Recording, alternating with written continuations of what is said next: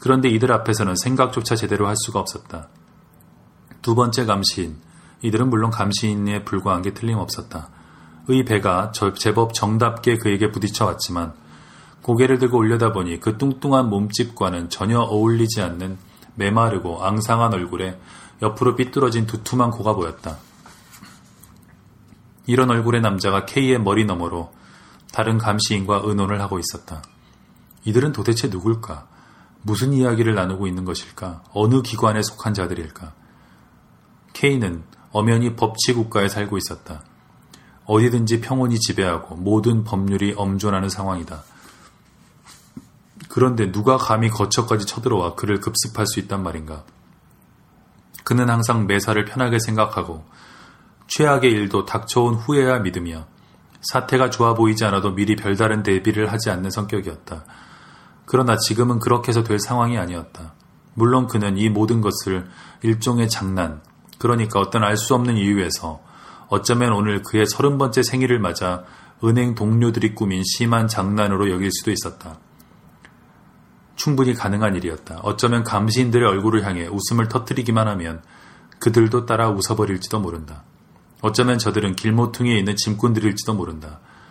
어쩐지 생김새가 비슷한 것도 같다.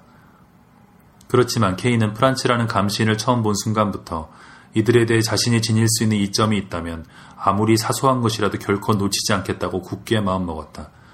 혹시 나중에 아, 장난에 장단도 못 맞추냐는 핀잔을 듣게 될 위험이 좀 있다는 것도 알고 있었다. 그렇지만 그는 경험에서 뭔가를 배우는 쪽은 아니면서도 지각 있는 친구들과는 달리 어떤 일이 닥칠지 전혀 예측하지 못하고 경솔하게 행동했다가 곤욕을 치렀던 몇 가지 일이 떠올랐다. 물론 그 자체로는 별 대수롭지 않은 일이기는 했다. 그러나 그런 일이 다시 일어나서는 곤란하다. 이번에는 절대로 안 된다. 지금 벌어지는 것이 희극이라면 함께 연기해 주리라고 그는 마음 먹었다. 아직은 자유로운 몸이었다. 실례합니다. 그는 이렇게 말하고 두 감시인 사이를 지나 서둘러 자기 방으로 들어갔다. 그 사리 분별은 하는 것 같군. 등 뒤에서 이렇게 말하는 소리가 들려왔다. 방에 들어서자 그는 곧바로 책상 서랍들을 열어젖혔다. 모든 것이 완벽하게 정돈돼 있었지만 흥분한 탓인지 찾고 있는 신분 증명서는 금방 나타나지 않았다.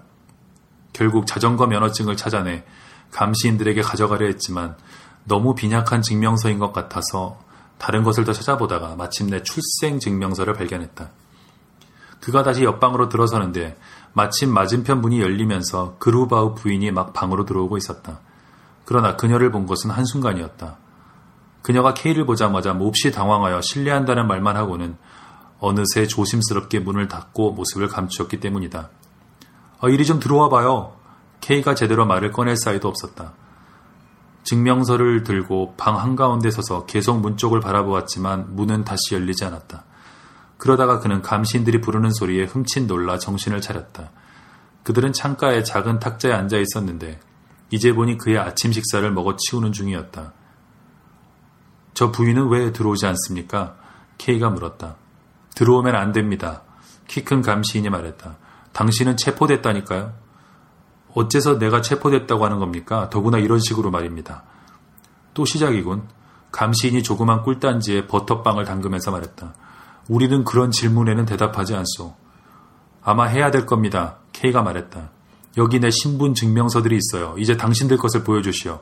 우선 체포 영장을 좀 봅시다. 맙소사. 감시인이 말했다. 당신은 자신의 처지를 받아들일 줄을 모르는군.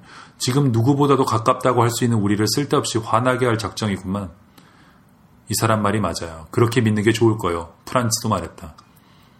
그러고는 손에 든 커피잔을 입으로 가져가지 않고 뭔가 의미심장하면서도 이해할 수 없는 시선으로 한참 동안 케이를 바라보았다. 뜻하지 않게 프란츠와 서로 쏘아보는 상황이 되었지만 케이는 곧 증명서들을 탁 치면서 말했다. 여기 내 신분 증명서들이 있어요. 그래서요? 키 큰 감시인이 바로 소리쳤다. 그 어린애보다도 더 고약하게 구는군. 도대체 당신이 원하는 게 뭐요? 신분 증명서니 체포영장 같은 문제로 감시인들과 언쟁을 벌인다고 당신의 그 빌어먹을 거대한 소송 사건이 조속히 결말 지어질 것 같소?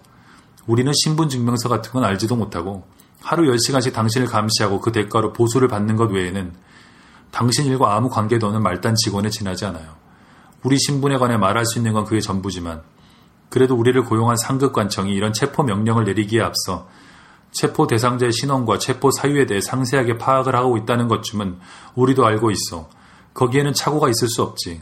나는 말단부서 일밖에 모르지만 그래도 내가 아는 바로는 우리 관청은 주민들에게서 죄를 찾아내는 것이 아니고 법에 쓰여 있듯이 죄에 이끌려서 감시인들을 보낼 수밖에 없는 것이요. 그것이 법이라는 거야. 거기 무슨 착오가 있겠어. 나는 그런 법은 모릅니다. K가 말했다. 그렇다면 당신은 더 불리하군. 감시인이 말했다. 그런 법은 아마 당신들 머릿속에나 있을 뿐이겠죠. K가 말했다. 그는 어떻게 해서든 감시인의 생각 속으로 몰래 파고들어가 그들의 생각을 자신에게 유리한 방향으로 돌려놓거나 아니면 차라리 그들의 생각에 익숙해지고 싶었다. 그러나 감시인은 거부하는 투로 말했다. 당신도 차차 그걸 느끼게 될 거요. 그때 프란츠가 끼어들며 말했다. 이봐 빌렘, 저자는 법을 모른다면서도 자신에게는 죄가 없다고 주장하는군. 자네 말이 맞아. 이 친구는 전혀 이해를 못하는 것 같아. 다른 감시인이 말했다. 케이는 더 이상 대꾸하지 않고 생각에 잠겼다. 스스로 자신들이 말단이라는데 내가 왜 이런 말단들이 짓거리는 잡담 때문에 마음이 더 혼란스러워져야 하는 거지? 저들은 자신들조차 이해하지 못하는 걸 떠들어대고 있어. 저들이 가진 확신은 그저 무지에서 비롯된 것이니 내게 걸맞은 사람과 몇 마디만 나눠보면 저런 자들과 장황한 대화를 하는 것과는 비교할 수 없을 정도로 모든 게 분명해질 거야. 그는 방안을 몇 차례씩 왔다 갔다 했다. 길 건너편 노파의 모습이 다시 눈에 들어왔다. 노파는 자기보다 훨씬 더 늙은 노인을 창가로 끌고 와서 끌어안고 있었다. 케이는 자신이 구경거리가 되고 있는 이런 상황을 끝내야 했다. 당신들 상관을 만나게 해주시오. 그가 말했다. 그쪽에서 원한다면 몰라도 그전에는 안 됩니다. 빌렘이라는 감시인이 말했다. 그리고 이제 당신에게 충고하겠소. 그가 덧붙였다. 방으로 돌아가 잠자코 당신에게 닥쳐올 일을 기다리는 게 좋을 거요. 공연한 생각으로 시간을 허비하지 말고 마음을 차분히 진정시키도록 해요. 앞으로 당신에게 커다란 요구사항들이 내려올 거요. 당신은 우리가 베푼 친절에 걸맞게 우리를 대해주지 않았어.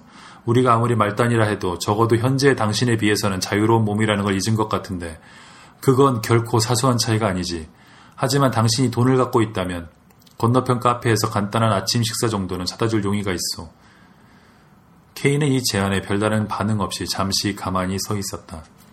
옆방문이나 심지어 응접실 문을 연다 해도 저들이 막아서지는 못할 것이다. 어쩌면 사태 전체를 극단으로 몰고 가는 것이 최상의 해결책이 될 수도 있다.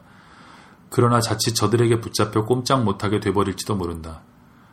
그리고 일단 굴복을 당하게 되면 그래도 아직은 저들에 비해 우월하다고 할 수 있는 것들을 모두 잃게 될 것이다. 그래서 그는 일의 순리를 따라 안전한 해결책을 선택한 후 자신의 방으로 돌아갔다. 그도 감시인들도 더 이상 말이 없었다.